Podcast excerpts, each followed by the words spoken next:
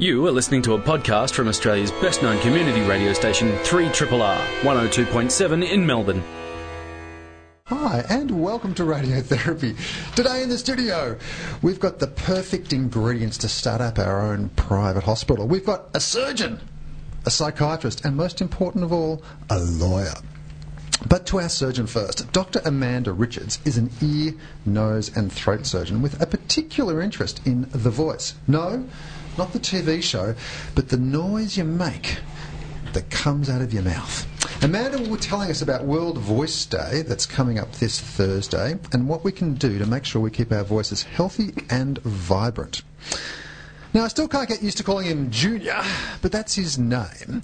You see, Junior is a brand new psychiatrist who's just itching to tell us everything he's learnt in his quest to become the brightest young shrink on the block.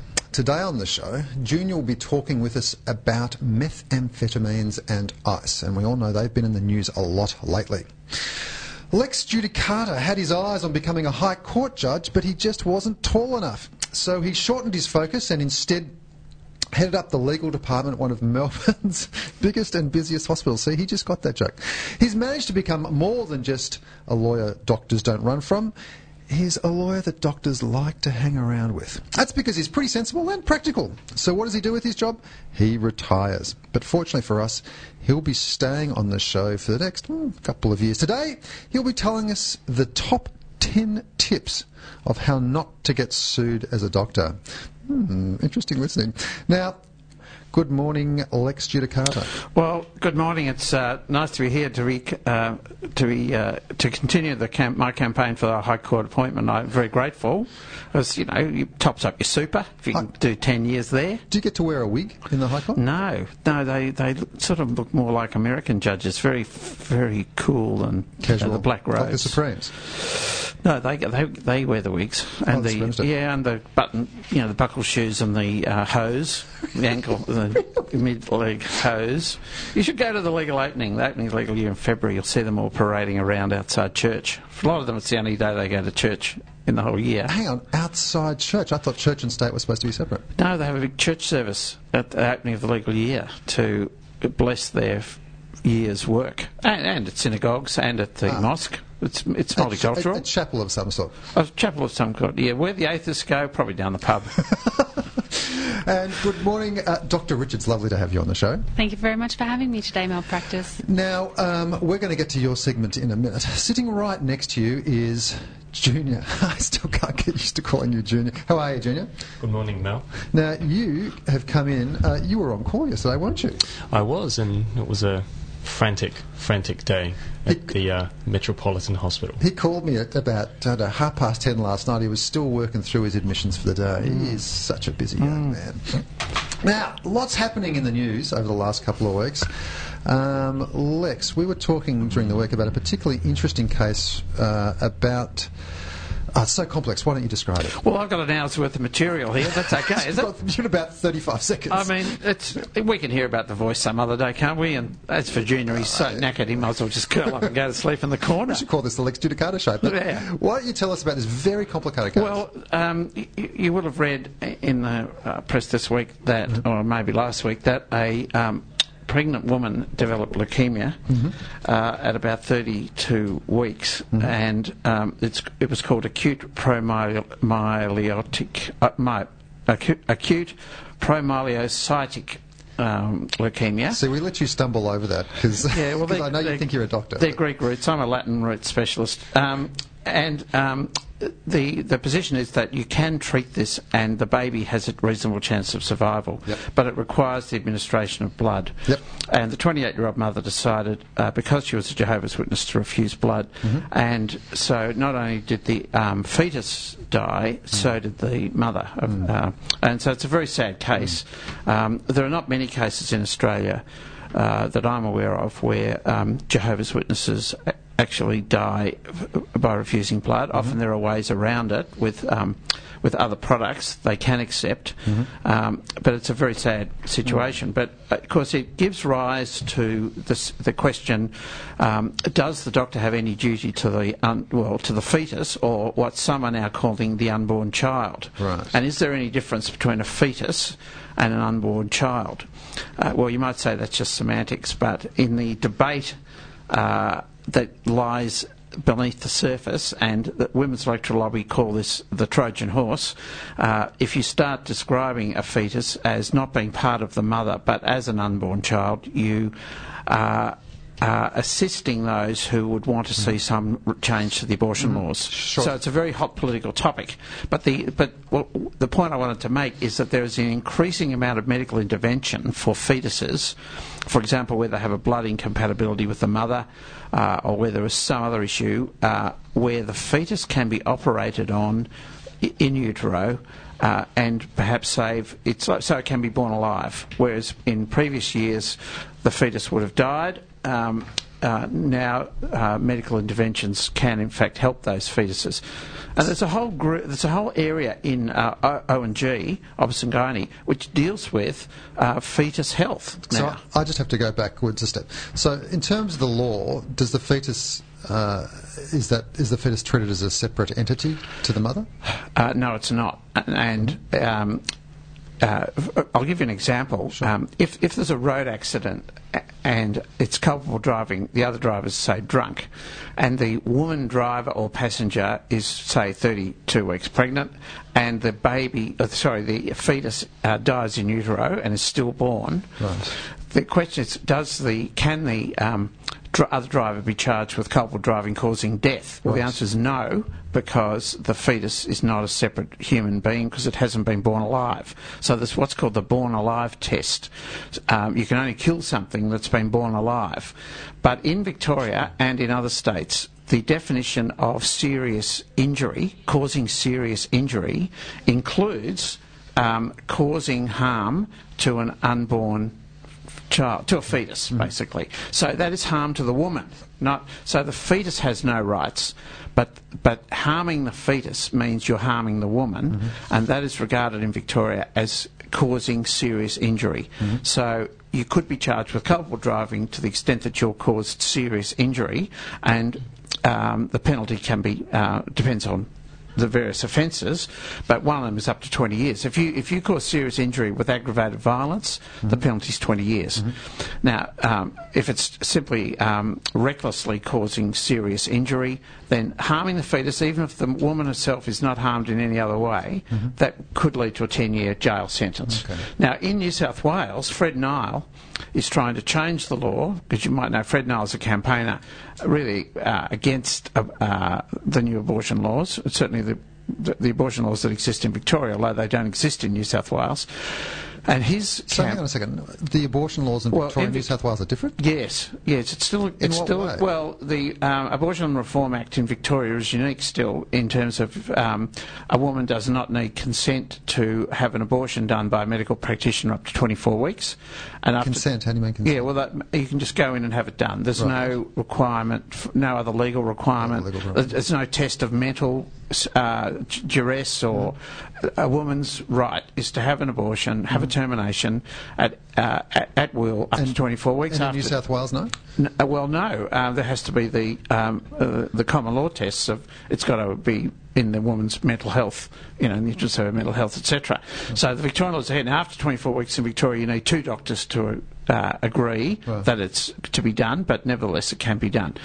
Now, the worry is that if you start describing a fetus as an unborn child, even it can lead to the concept of abortion involving the killing of children. So the Women's Electoral Lobby is very concerned that if you were to suddenly say that there can be a crime of harming an unborn child, as opposed to harming the mother, mm-hmm, mm-hmm, in other words, the unborn child is the victim, mm-hmm, then it gives legitimacy to the concept of an unborn child being a child, when in fact it's part of the woman, it's a fetus, and that's the way the law regards it at the moment. Do you know what? It's, you know, that one small case can have these massive reverberations, not just particular to that particular case. So you were describing the case of the lady who unfortunately died, who had acute promyelocytic leukemia, and that's a specific event, but then it has all these implications all the way through society. So, well, more than that, because of the large amount of fetal medical practice that's going on,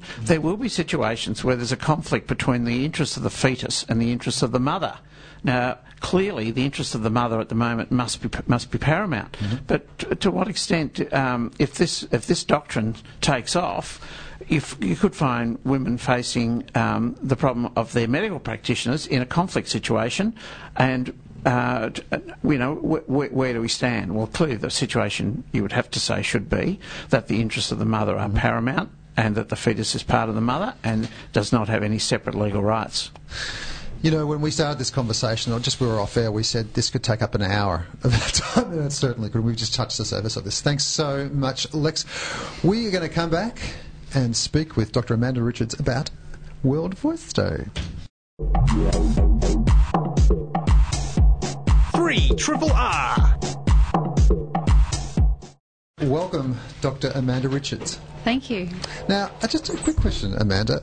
You know how you call surgeons Mr., harking back to the old days of barbers, that's right? Yes, yeah. Yes. What happens to female surgeons? What do we call you? Well, female surgeons can be called a variety of different things depending on what they choose. So I think a lot of young surgeons these days like to be called doctor. It's easier for patients. Yeah. But we also have surgeons who are called miss or miss. Really? Yes. How interesting, isn't it? Now, do you call that, Lex, an anachronism when something harks back to, like, the 1500s? We love it.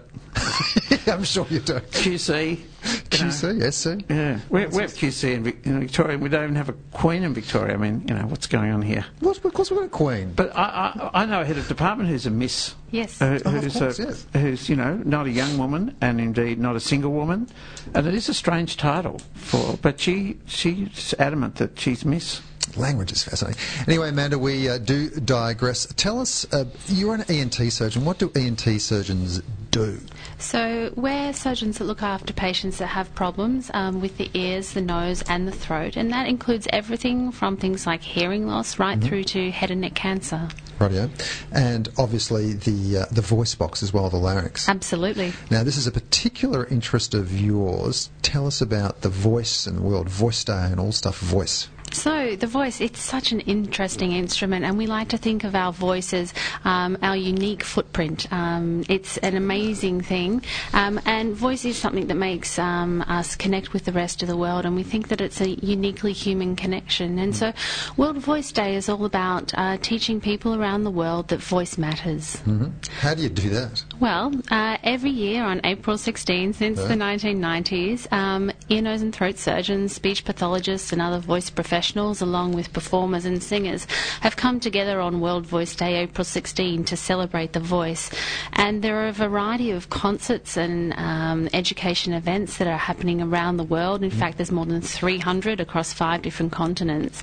And this year in Melbourne, the Australian Voice Association is putting on a free education event for people to try and educate singers and lovers of voice about how to keep their voice healthy. Mm-hmm. And particularly in Australia, what sort of events are we looking at? So around the country we have a variety of different events. Some of them are occurring at a very small level, say community groups getting together just to educate each other. In Tasmania we have a questionnaire that's going out to young singers. Sydney has organised an amazing conference called Sing at Sydney, where we're having performers, and in Queensland we've got another educational session that's happening. Mm-hmm. And obviously there will be a web page. How do listeners find information about World Voice Day? So the World Voice Organisation has a web page, and the best way to find that is just by searching World Voice Day, and it comes up as a slightly difficult website to remember, but essentially it's worldvoiceday.org. Mm-hmm. And then people within Australia can also look at the Australian Voice Association website, which is australianvoiceassociation.com.au, mm-hmm. and then go to the events tab, and we've got a list of all the events around the country. And what sort of people should be interested, or would be interested, two different things I guess, in World Voice Day? I think everyone should be interested. Clearly. I mean, we all need to use our voice regardless of whether that's in our profession or whether it's just in the home setting. Yeah. How do we protect our voices? I mean, well, going to the footy on Saturday afternoon is not a good way to protect your voice, is it? No, it's not. No. It depends on which side you support. Is it? And does, when the voice heals itself after going hoarse, is it really ever the same again? Well, it depends a little bit on what the underlying cause of the problem is as to how easily it's able to heal, but we've got a number of different tips that we can use to encourage all people, not just singers, but anyone that needs to use their voice a lot, to keep it healthy. And one of the most important things is that we need to warm up our voices before we start speaking each day. So you wouldn't go on a 5K run without doing some stretching, and so too you need to warm your voice up before you start using it. How do you warm it up? It's usually wrangling the kids, getting them up out of bed, getting them quick to breakfast. Quick coffee down the throat, that warms it up. Yeah, so there are lots of different exercises that that we're able to use, which is sometimes difficult to translate to radio, but gentle humming and things that we call lip trills, making an R type of sound. Could you do that for us? I can't do that. It's like having long earlobes. You can either do that or you can't do it. So if you speak a romantic Latino language, you've got an upper hand, really, because you're constantly doing sounds. Absolutely. In the early mornings, Junior? Is that what you would normally do in the early morning? Well, yeah, I try to, you know, especially on my bike ride to work. I'm constantly breathing with a he doesn't sleep, he doesn't do much. So is that called a trill? A lip trill, yeah. A lip trill. Tongue trill. What else can you do to warm up?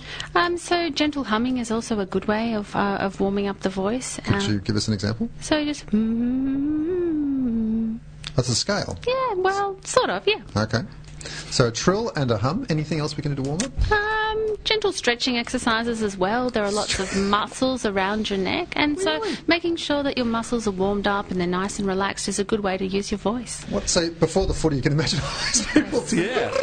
Well, it could be, you know, singing the theme song. You could warm up with the. We clubs. Large along. Oh, no. Well, no wonder you've got a bad voice. Don't tell me. Last Monday. So warming up is good for voice and to protect our voice. What else can we do? We really need to be careful about the way that we use our voice, and particularly for people that are having to use it a lot, like teachers or performers or call centre workers. It's important to try not shout, not yell too loudly. We want people to be aware of the background noise that they're speaking over. If you're in the pub, you're going to have to shout and yell, and that's going to put a lot of extra strain on your voice. How do you know the difference? Oh, this sounds dumb, but it's fair income. How do you know the difference between talking loudly and shouting? Is there like a physiological difference? Because I can, like, sometimes I talk loudly and sometimes I shout, and I can feel that there is a difference, but I don't quite know what it is that's happening in my body. Shouting probably feels particularly forceful. You know, when you shout really loudly, you can feel the voice, the force inside your your voice box. So try not to do that, but I can talk loudly. You can talk loudly over short periods of time, but you just need to be aware that if you're noticing that you're having voice problems, you need to back off. And just out of interest, why is shouting, why does that harm the voice box? I mean, what harm can it possibly do? Well, the way that the vocal folds work, or the voice box, is called the larynx, and the way that it works is that the vocal folds open and close hundreds of times a second, and in order for us to speak loudly, they need to open hundreds of times a second, and it becomes more forceful. And so they get worn out. Absolutely. They're tired. Yeah. They get tired, It's just like a callus. Really? Yeah. That's fascinating. And sorry, could I just ask my previous question again? When they get tired, they will recover to their previous quality. It depends on how you care for them afterwards, but if you're able to rest your voice, and if you're able then to see a voice care professional, sometimes to give you some exercises, then often people can recover themselves. That's right. I have to say, I mean, out of every other organ or part in our body involved in communication or sensory modalities, the voice box or the larynx is really a hardy, resilient, little worker. A lot of people, as they age, they have problems with their vision, hearing, ability to swallow even. You very rarely come across people who gradually, as they age, just become more and more mute. What do you say, Amanda? I mean, does your voice deteriorate with age? Yeah, so as you get older, you lose elasticity within the body, and we also find that your natural secretions that lubricate the voice box tend to dry up, and then you also get some muscle wasting as well, so the voice box can thin out a little bit, and that can cause problems. And what sort of problems? Croaky voice. Yeah, people might find that they have a croaky voice, or it's weak, or they can't project it as well as what they used to, and it might be tired after using it. Not as loud. Absolutely. Yeah. Oh, interesting. I have one more question, esoteric. I'm hoping that the good Miss Doctor can help answer. Voice machines. Yes, through medical school, etc., we know how larynxes and voice boxes work, but the voice machines that help people to talk when they have had, laryngectomies and basically operations where their voice boxes have been removed, how do they work? So the electrolarynx is a really interesting piece of equipment, but basically in order for us to speak, we need to be able to use our lungs to force air up. Normally we have a voice box that it goes through, and then we modify the sound through our mouth and the rest of our throat. And so the electrolarynx is really just replacing the voice box, which vibrates, with a different source for vibration. So we're still using our lungs and we're still using our mouth to then make the sound.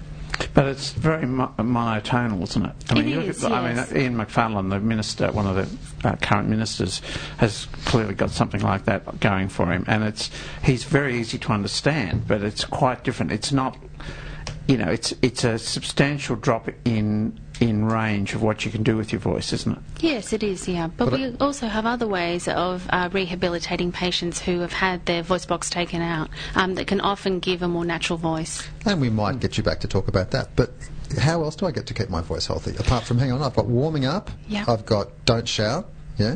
Can do those too. Yeah, so the other things that you can do are making sure that you're well hydrated, so avoiding too much coffee, too much tea, antihistamines. Some medications can also dry out the voice. So drinking some water, making sure that you're well hydrated is going to keep your voice healthy. In the old days, or in old movies, you used to see actresses have a puffer to mist air and to inhale sort of moist air to lubricate their larynx. Is that kind of something that people still do?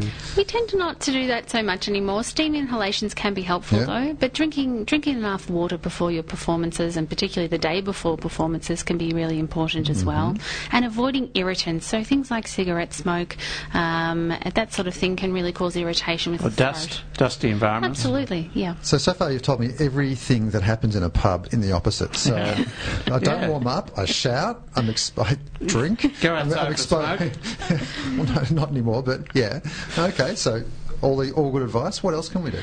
It's really important to take care of yourself when you're unwell. So if you have a cold or you feel that you've had an injury, then you need to back off a little bit with your voice use. And sometimes a day or two of voice rest will often just set things back in the right direction. But if you find that you've got persistent voice problems, it's really important to get along to see your GP, who can then send you in the right direction. Have you fellas, I'm aiming this at the gentleman on either side of you, Amanda, ever lost your voice through laryngitis? Yeah. Yeah? What was that? What completely, was that but not for more than about a day. Two or three times it's happened, but it's so disempowering, isn't it, when you can't communicate. Isn't it just? Yeah. It's scary, in fact. And for a lot of people, they can't do their job if they can't speak. I mean, you might be able to be, a delivery driver with just a form to sign, driving a truck, but if you've got any job where you have to communicate with other people to do it, it's impossible. Well, even that, you've got to ask the person to sign the form, which is going to be difficult if you can't speak. What about you, Jenny? Try being a psychiatrist, Lex. Without a voice, you're useless. You have to listen a lot more. I do remember when I was a trainee, at one point I had to get two wisdom teeth out at the same time. And it wasn't really a big problem, but the dentist said, look, you know, just whip him out while you can. And, you know, so I couldn't really talk. It wasn't because of losing my voice. But, you know, I had to basically take time off work because me being at work was pretty useless. Mm. The director of the service at the time took me to the movies instead. What? Which was this in Australia? After hours, after work hours, he felt sorry for me and arranged to meet up at the cinemas, and we watched a movie all night. There's no point catching up for coffee, was there? No, well, that's what Amanda's just said. It's the last thing you should be doing. Exactly. Rusty, what other tips do you have for us, Amanda? I think the other things we would want to say is just consider that you might need to use amplification. So for people like teachers, try and get around having to shout by using an amplifier. And we would also say try and avoid throat clearing and coughing too much. Really? Mm. So don't do that. Well, when possible, try and swallow. Do what we call a hard swallow instead. So try and swallow, and often that will stop that irritation that you can get in the throat. A hard swallow. Mm. So as compared to a soft swallow. Yeah. So heavy coughing in the morning and waking up the entire household's a bad idea. That is absolutely a bad idea, yes. See, I don't like using amplification in lecture theatres because it doesn't sound natural. I mean, I will now because you've told me to. But do you get people like me who are incorrigible and just refuse to use amplification? And sometimes, yes. Yeah. Do you treat opera singers and pop singers and, you know, rock band singers? Amanda, hang on. He's going to get stuck down the opera track. No. I just want to know what stresses being a performer has on your voice. I mean, are you really laying down the foundations for a very poor voice in later life? I won't talk about the hearing, that's another issue, but the voice particularly? Well, I think we would consider all people who are singers as vocal athletes, and so there is a lot of strain on the voice box, but these people are particularly well trained to care for their voices, and along with their voice teachers, as soon as they notice that there's a problem, then they'll usually come and get help early on, so a lot of the problems that we find are usually very easily reversible. Amanda, thank you so much for coming in today.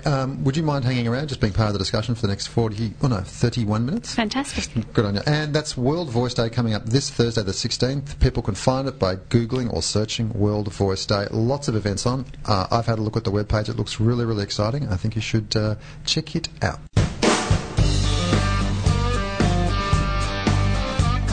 Triple R, not for everyone, for anyone.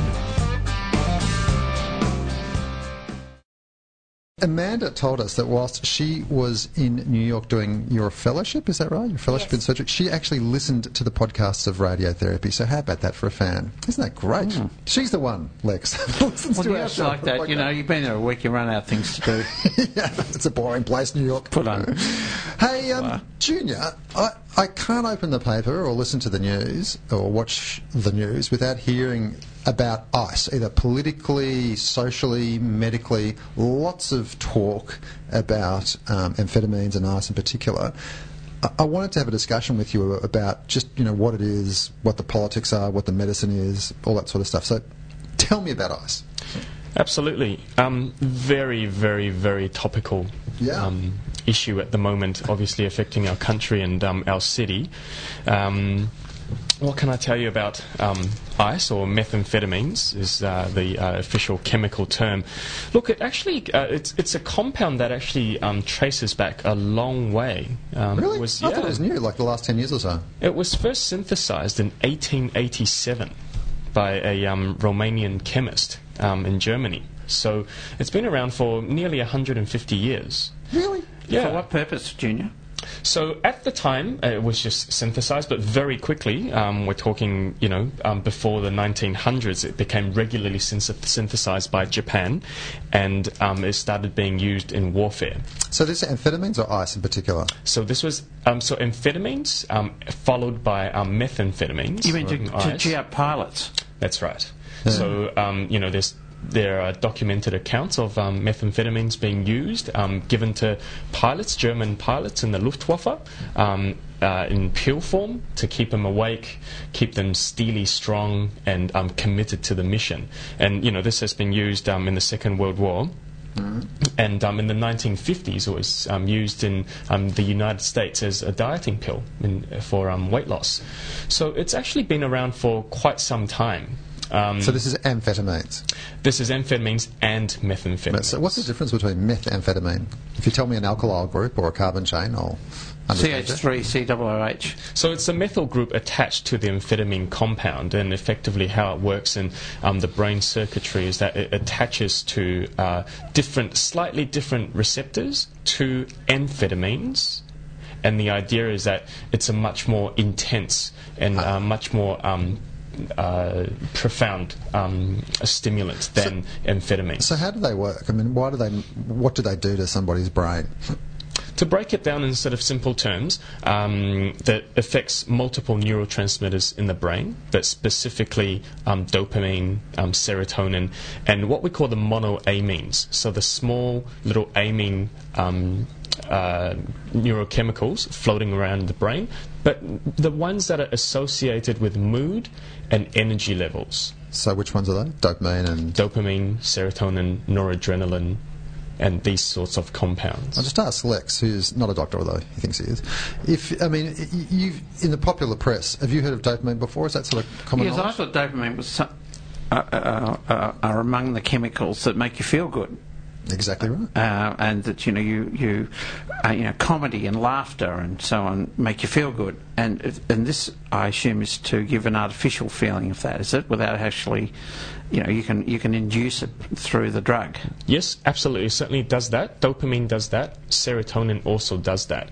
The reason why people can't explain the role of any one neurotransmitter with great conviction is because ultimately we don't fully understand. What we do understand in 2015 is that each neurotransmitter has got multiple roles that it plays. So dopamine is implicated in happiness, but there's also lots of established evidence now that dopamine is also involved in satiety, in habit forming, even in movements. Isn't there thrill seeking as well, like gambling and that sort of stuff? Yeah. So habit formation and addictive behaviours. Yeah. And this drug is addictive.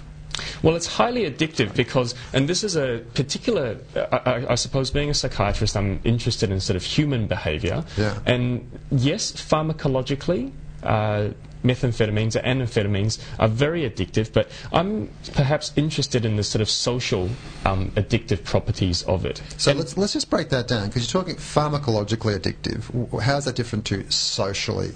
The social addiction, as you were saying. I mean, what does addiction mean? Because it's a term that's often bandied about. What's the concept of addiction? Or dependence, I should say. In the simplistic term, a pharmacological addiction happens when the body's processes and mechanisms and physiology gets used to having that external substance around. And without it, it can't function very well. Uh-huh. Okay, so that's purely breaking it down in the... So lows and highs. You have lows if you don't get it, and you crave a high to recover from the low. Whereas if you're not addicted, you don't have highs and lows at all. You just rely on your natural brain dopamine to give you whatever you need in accordance with your normal life. But once you're addicted, you're up and down. I was referring more to the biological dependence initially by my first statement, and it's really just a mechatronic need for the body to continue having that effect. Right. What does mechatronic mean? Like a mechanistic. Mechanistic, right. I have it with Lifesavers at about 3 p.m. You know? That's probably more habitual. That's more social. Okay. Yeah. It's dental, I can tell you too. But what I find curious about amphetamines and methamphetamines is that as a substance, people tend to use it to function on it, and it helps them to get things done. A lot of people I've met who use methamphetamines started using it because they just needed to get the housework done. Mm-hmm. It was an energizer. Mm-hmm. Okay, it was like inserting that energizer battery in the bunny to get them going. Mm-hmm. Right. In recent decades in Australia, a lot of our substance social problems involved more sedating or what we call downer substances. So, for example, heroin, cannabis, and people don't tend to use these substances to get things done, right? They use it to relax, to feel good, to feel better. But the interesting thing about methamphetamines or amphetamines in general is that people might start using it initially to feel good about themselves and to get things done, to be more active and to be more productive. And then it becomes a very quick vicious cycle of antisocial behaviour. Obviously, it's clear that antisocial behaviour is linked to it. I think what Junior's saying is that you started off innocuously or to improve your function, but then as you become dependent on it, your function declines. Is that, or you need more and more of it to maintain the same level of functioning, rather than antisocial per se. Well, that's a spin-off, isn't it? The antisocial, because the pumped-up feeling of wanting to get things done can translate into aggressive behaviour towards others. That's right. And obviously, one's judgment is impaired. All right, the spin-off or one of the benefits of methamphetamine intoxication is confidence, but confidence is also a side effect. It's a double-edged sword. So you can be falsely confident. You mean like driving really, really fast, thinking you're Superman, and that obviously is impaired insight. That's right. Yeah, okay. And it's interesting you raised that, Mel, because there's been statistics recently published about road traffic accidents in persons using methamphetamines, and just a couple of interesting stats, perhaps. Between over the 3 years between 2010 to 2013, the number of injured drivers with methamphetamines present in their bodies have risen from about 112 a year to 245. So it's doubled.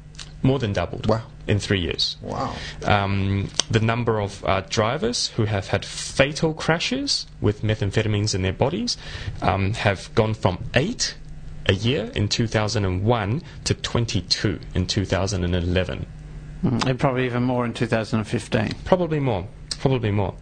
And now that the drug booze buses are quite ubiquitous, I was quite interested to read that 1 in 15 drivers tested came back positive for illicit substances in their bodies. What? So 1 in 15, just average random drug test drivers comes back with positive for amphetamines.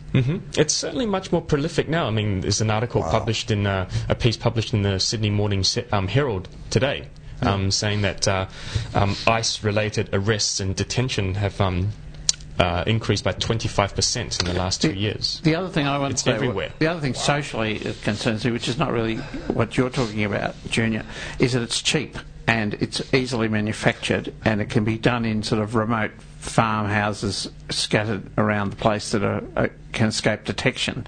I mean, that makes it even more dangerous, doesn't it, in terms of its availability compared to, say, heroin as an illicit drug. The interesting comparison between amphetamines and, say, a substance like heroin or cannabis is that cannabis and heroin needs to be cultivated. It needs to be grown. You need land and space and sunshine and water and hydroponics. And you probably need to import it in many cases too, as opposed to this, which can be homemade. That's right. Whereas with amphetamines, you need the pharmacological precursors, and it can be synthesised. Right. So in terms of the social and behavioural effects of ICE, you've talked about road traffic accidents, or in some cases road traffic certainties, if you're in some cases, increase in drug arrests, increase in arrests. I mean, what are some of the other social sequelae from really is an upswing in ICE use across Australia? I mean, I can think of a few things, but it's your topic. What is highly detrimental, I think, about methamphetamine use and intoxication is that when people use methamphetamines, they go out and they do things. Yeah. Okay. Yeah. Whereas with other substances, particularly the suppressants, right, such as depressants, I should say. Yeah. So alcohol, cannabis, heroin, benzodiazepines, or even prescription opioids, it tends to make people feel a bit more relaxed. Stay home. All right. Put a movie on. Right. In the case of cannabis, it might make them have an appetite. With methamphetamines, you use it and you do things. You get out and you do things. That was exactly what was on my mind. That's much more public when you're using it compared to the depressants where you stay home. This is really public, yeah. That's right. And some of the direct impact we've seen in hospitals and in the community is assault rates, aggression, poor judgment. And assault rates on staff. That's right. Yeah. So I saw Tony Abbott in the paper the other day talking about ICE. What's happening there? He's trying to improve his image. So in the past week, the Prime Minister has proposed a national task force to address ICE use, and there's been several mechanisms that's been announced about related to how they could achieve this. Yeah. So they're looking at reducing the supply, reducing the demand for methamphetamines, and harm reduction. There's even been some discussion about whether there should be safe injecting rooms for methamphetamine users, such as when they had safe injecting rooms for heroin. I'm not quite sure. We never had in Victoria. Mm-hmm. I'm not too sure if the latter will work. All right, because some of the drawbacks of ICE use is that you become intensely paranoid, agitated and aggressive. Yeah, and being in a room of 20 other very paranoid, agitated, aggressive people might not work. So is there money behind this, or is it kind of just for discussion at the moment? Is there a task force? What's happening? I mean, where's the... There's a Victorian task force, isn't there, too?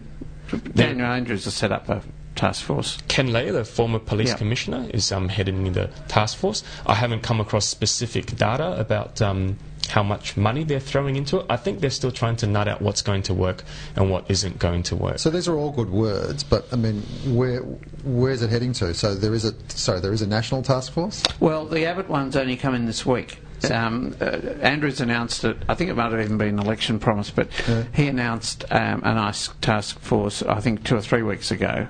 I mean, it needs federal and state intervention. You need the federal police involved just as much because they run across the border, and what do the Victorian police do? You know, particularly around the Murray, where a lot of ICE, a lot of methamphetamine manufacturing is going on. So you do need the ability to have a national presence as well. Hopefully, they'll just coordinate it properly and root out the factories. So on that, there've been a few practical programs being instigated. One is they're suggesting whether pharmacies have to have mandatory recording of pseudoephedrine dispensation. So effectively making pseudoephedrine one of the precursors for amphetamine, methamphetamine synthesis, making this effectively similar to a Schedule 8 poison. So a cough mixture. That's right. And having records of who they're selling these potential precursor medications to. So you have to get it on the script. That's right. Rather than just over the counter. Yes, and it also has to be recorded.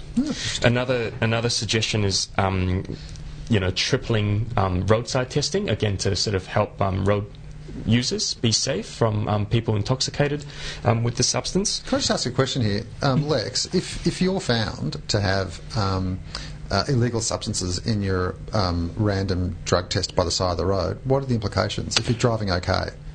Well, you can be driving okay and be over 05 too. It's regarded as not acceptable under the Road Safety Act, and you can face loss of licence and massive demerit points, just as you can for drinking. So the worst that can happen would be loss of licence. But do you go to court and be charged with possessing a drug or using a drug? Well, if you had it on you... Possession is always a minor charge. It's trafficking that's a really serious charge. I don't think a lot of police would be bothered charging you with possession unless you had enough light. If you have so much on you that you must be a trafficker, you'll be done for trafficking, and that's very serious. But what I'm trying to get my head around is if you've got an illegal substance in your bloodstream and you're picked up at a random drug test, then the worst that can happen to you if you don't have drugs on you is demerit points or loss of license. You're not in possession and you're not trafficking. Right. So that's the key. So 1 in 15 people are going to have loss of license, demerit points, that sort of thing. And as they should. Yeah. And loss of vehicle maybe too. Yeah. Okay. If it's repeated, impounding the vehicle. Yep. One of the proposals suggested with the task force is that in New South Wales at least they're considering halving the threshold of possession to 500 grams, whereas currently 500 grams of Of possession of the substance. So you're deemed to be a trafficker if it's more than that. If so it's much more serious. 500 grams of methamphetamines. Right. At the moment it's 1,000 grams. Right. Right. Interestingly, just as a trans-Pacific comparison, North America and the United States of America have always taken a much harder line with substances and alcohol, funnily enough, as well as gambling, than our country. In many American states, they've got this legal process called minimum mandatory sentencing. Yeah, well, don't go there. Yes, I'm not pro or against. I'm just as a comparison. For example, in New York State, the law unchanged from 1973. Right, you can get 15 years to life for possession of any more than 4 ounces of a hard drug, methamphetamines included. 15 years. And just changing empirical to metric. 4 ounces is 112 grams. 15 years. Well, that's 15 an indictment years. On the US justice system and their ability to sort out the drug problem. That's why you've got children in prison for life without parole. I mean, you don't want that. That's just a totally inappropriate penalty. You want detection and you want prosecution, but you've got to get it in proportion. And I think you've got to stamp out the supply. I mean, Mokbel had a major supply. He had his warehouse up in Bonny Doon, and you stamp out the big people involved in the business, not the small time users. And if you dry up supply, you've got to be ahead. And I would have thought a lot of people listening in regional Victoria will know where the supply is coming from. Oh, we've opened up a can of worms, haven't we? And we're just winding up Lex Giudicata. He's about to start spouting about the American judicial system. Oh, and I'm on your side. I'm on your side. Thank you so much, Junior. Very nice summary of the kind of just touching on the key issues of amphetamine and methamphetamine. You're listening to a podcast from Community Radio 3RRR in Melbourne, Australia. There are 3 doctors in the studio. You've got 3 1/3 tips for each of us. How not to get sued? Well, in fact, I was asked, I think, by you to come up with 10 tips to avoid being sued. In fact, I've got a bonus tip as well. A bonus tip. I got to 10.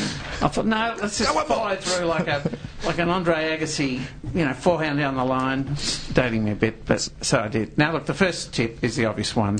You live or die by your clinical notes. So if you're worried about, if you're a health professional, I'm not just talking about doctors, I'm talking about nurses, I'm talking about allied health. Speeches, physio, OT, social workers. Health professionals, certainly. Health professionals, in the APRA sense, but indeed others. You live or die by your clinical notes. Good notes, you've always got a good defence. Poor notes, you've got a poor defence. No notes.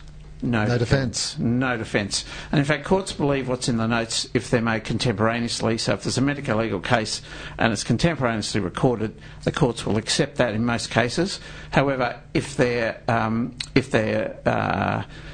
allegation's made and they're not recorded in the medical notes, the burden on proving it happened is very high for the health professional to persuade the judge or the jury that, in fact, even though he or she didn't record it, it really happened. I know you've only got a minute per tip, but does contemporaneous mean within 24 hours? Yes. Of course, if you go off shift and you think, oh, I've just got to get home, but I'll do it in the morning, that's not so bad, but you can't leave it much longer than that. You've got to do it when you're next back on shift and preferably before you go home. Second, always get informed consent. Always get informed consent. We all know about Rogers and Whitaker. It's not just consent that is accepted by doctors. Before Rogers and Whitaker, the chat says, well, if a regional medical practitioner would have thought that was good enough for consent, that's fair enough, even though some medical practitioners would have disagreed with that doctor. No, not anymore. It's the same test as for all consent issues, and that is you've got to take into account what the patient would have wanted to know. Mrs. Whittaker only had sight in one eye. The doctor didn't bother to tell her that the risk of operating on her bad eye to improve it would harm her good eye. In fact, it sent her blind because it did harm her good eye, and he never warned her about that. And that was regarded as a failing of getting consent. He was sued, and she was successful in the High Court. And that overturned the previous decision that as long as doctors think it's all right, it doesn't matter. No, that's no longer the case. You've got to take into account what the patient would have wanted and what's fair to the patient. So informed consent is critical. It means you've got to cover all the downsides that are reasonable. Even in her case, it was a 1 in 14,000 chance that she would have gone blind in the other eye, but because she only had vision in one eye, it was more important to tell her than to tell anyone else, and he should have done it, and he didn't. Ka-ching, number three. Always engage in open disclosure when things go wrong. If things do go wrong, there's an adverse event, and it doesn't necessarily mean the patient's died, but if they have to be readmitted to theatre or they are in hospital longer than they expected, you should say you're sorry, have a meeting with the patient or the family, and give a genuine expression of regret. And a lot of doctors think, oh no, that's admitting liability, I'll be sued now for sure. Well, in fact, in Victoria, apologies are not admissible in court or in the coroners or before APRA. Really? They're exempt. So if I say I'm sorry, I took off the wrong leg. Mm-hmm. That's not admissible? No. If the plaintiff goes to court and says, well, the doctor must have been negligent because he said he was sorry, the court says that's inadmissible evidence. You can't give that evidence. The jury should strike that from their brain. And, in fact, they wouldn't be allowed to say it in the first place. It's not admissible. Wow. So, I didn't know that. But if you said, look, I'm sorry I took off the wrong leg, it's because I came in a bit hungover... that's admitting liability, clearly. You stick to facts. You know, I cut off the wrong leg. Not an opinion, it's because I was hungover. Because I was high on ice? Or high on ice, you could do the operation properly even if you were hungover. Surely our legal department at our busy Melbourne hospital should be telling us this. Oh, they do, regularly.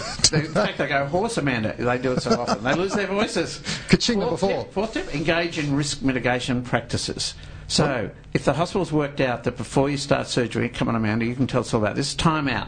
Should you do time out? Well, the old school don't do it. They all do it in your theatres? What's time out? 100% of the time. How's that? You want to tell us about time out? You'll take my minute, but that's all right. Yeah, so time out is about making sure that you have the correct patient, the correct site and the correct operation, and confirming that with the nursing team, the medical team, including the surgeons and the anaesthetists. Before you start? Absolutely. So and the signed consent. Yeah, and the patient's on the right. The patient's on the table. We're ready to go. We're out to put the knife on the skin, and everyone steps back. Time out. Time out. Doesn't mean that to my kids. Well, I've had experience with surgeons who haven't done time out and have made a real mess of things. And the patient wakes up and says, how come I've got a wound up here, doctor, when you're meant to be operating down below on the other side? And the doctor's had to get a script together. Oh, well, look, when I got in there, I thought this was more important than down there, but I'll do down there next week when I get back from a holiday in Thailand. Oh, and got away with it. But, you know, dangerous. Tip five? Oh, I've got to turn the page to get to five. Tip five? Yes, we're up to tip number five. Yeah. How are we going? 5 minutes? Yeah. One minute. Engage with the patient and the patient's family. Yes. So if you just ignore them, the surgeon never comes near the patient after treatment, relies on the nurses or the OTs, never shows up, never talks to the patient. We had a recent case in the Supreme Court where the registrar said, I'm going to take out the tracheostomy, and which is a breathing aid for a patient, and the family said, well, we don't agree with this, and off we went to the Supreme Court, and the judge said, have you had a family conference with the surgeon? Answer no. Go back and have one. Legal fees $10,000. So if you're going to not consult with families, you'll end up in court. You've got to take them with you, and particularly the people who do the surgery have to take the family into their confidence and tell them what's going on. Try and behave as though you're a patient. Be a patient occasionally. Hang on, is this number six? No, being empathetic. All right. So you can't even empathise with my point here. If you empathise with them, it's really good for a lawyer to be a client occasionally, and it's really good for a doctor to be a patient occasionally, so you understand what it's like on the other side. Nice one. Number six, be careful with discharge planning.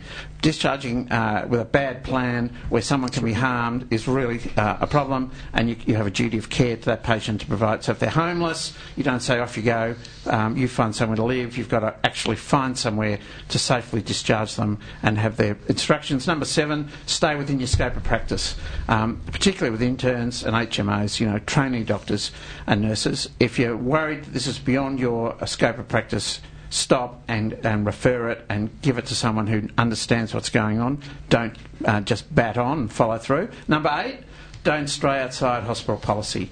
So hospitals have policies. If things go wrong and you end up at the coroner's going to say, well, how come the hospital policy was this, doctor or nurse, and you did that? Can I just butt in there for a second? I know I'm heading into you like 30 seconds, but the problem is there are so many policies. Yeah. How do you get to read them all? Time out's a policy. You know, if time out's a policy... Yeah, but that's one policy among 15 million. Requirements for a Met call. You might think, well, I'm not going to call a medical emergency for this patient. I can battle through. You know, I've been to Harvard. I've got I'm a whiz kid. I can do this. No, the hospital policy says if the blood pressure's this and the GCS score is this, you do a med call. We don't care how smart you are. I'm 100% with you, and these are very important, urgent, critical policies. Yeah. But it's the lesser policies that sort of get buried that we don't know. But anyway, we'll talk about that another show. Loads of that. Number 9, escalate where required. Never be afraid to disturb a consultant in the middle of the night. Even if there's a problem you're unsure about, you must escalate. There is still a major fear out there that if you ring up a consultant at 3 a.m, you'll be barked at. Well, that's the consultant's problem, not your problem. Yeah. And it's much better that they know at 3 a.m. than a disaster at 7 a.m. Yeah, that's right. Yeah. So that's number 9, escalate. Number 10, encourage teamwork. It's much less likely to make an error if we're all involved. Like flying aircraft, you've got ground control, you've got co-pilot, you've got navigator. You don't have one person running the show. You don't have one surgeon in theatre telling everyone what to do and not listening to what everyone else is saying. You've got to encourage teamwork. Teamwork. And that's the way you avoid errors. That's number 10. Do you want the 11th? Hang on. Here comes number 11. The bonus. If all else fails and you have an adverse event, don't put it in writing unless it's to your lawyer. Don't write to your colleague and say, "Dear Dr. X, I was in theatre today and I unfortunately took off the wrong leg. I must have less to drink the night before I come in to operate." By the way, this is a private and confidential letter. I've put private and confidential on the bottom and I've put commercial and confidence on the top. That has no effect. Any letter written to another person in the course related to what's happened will be admissible on discovery. So the plaintiff will get that letter. The only exception is where you send it to your lawyer, because letters to lawyers, information given to lawyers and received from lawyers is confidential and can't be disclosed in court. That's why God created lawyers. So everything I say to you is in complete confidence? If it's in the course of giving you legal advice or in anticipation of litigation. I'd just like to say on air, everything I speak to you about is for legal advice. We've got to wrap up. I rarely say this, Lex Giudicata. I rarely say this. That was brilliant. I love that. We should write this up and put it out. You should give me one for lawyers. What about 10 tips to stop lawyers being sued? Well, that. You have been listening to Radio Therapy. It has been a bonza morning. Thanks so much to Lex Giudicata, who has just stopped a whole lot of people being sued. Thank you so much to Amanda Richards, who was in to talk with us about World Voice Day. Go to the web, check out the activities. Thank you so much to Junior. You're fantastic. We are going to leave you with the scientist from Mindset and Go-Go coming up right now. You've been listening to a podcast from Australia's best-known community radio station, 3RRR, 102.7 in Melbourne. For more podcasts, information about upcoming events and our live stream, please visit our website at rrr.org.au.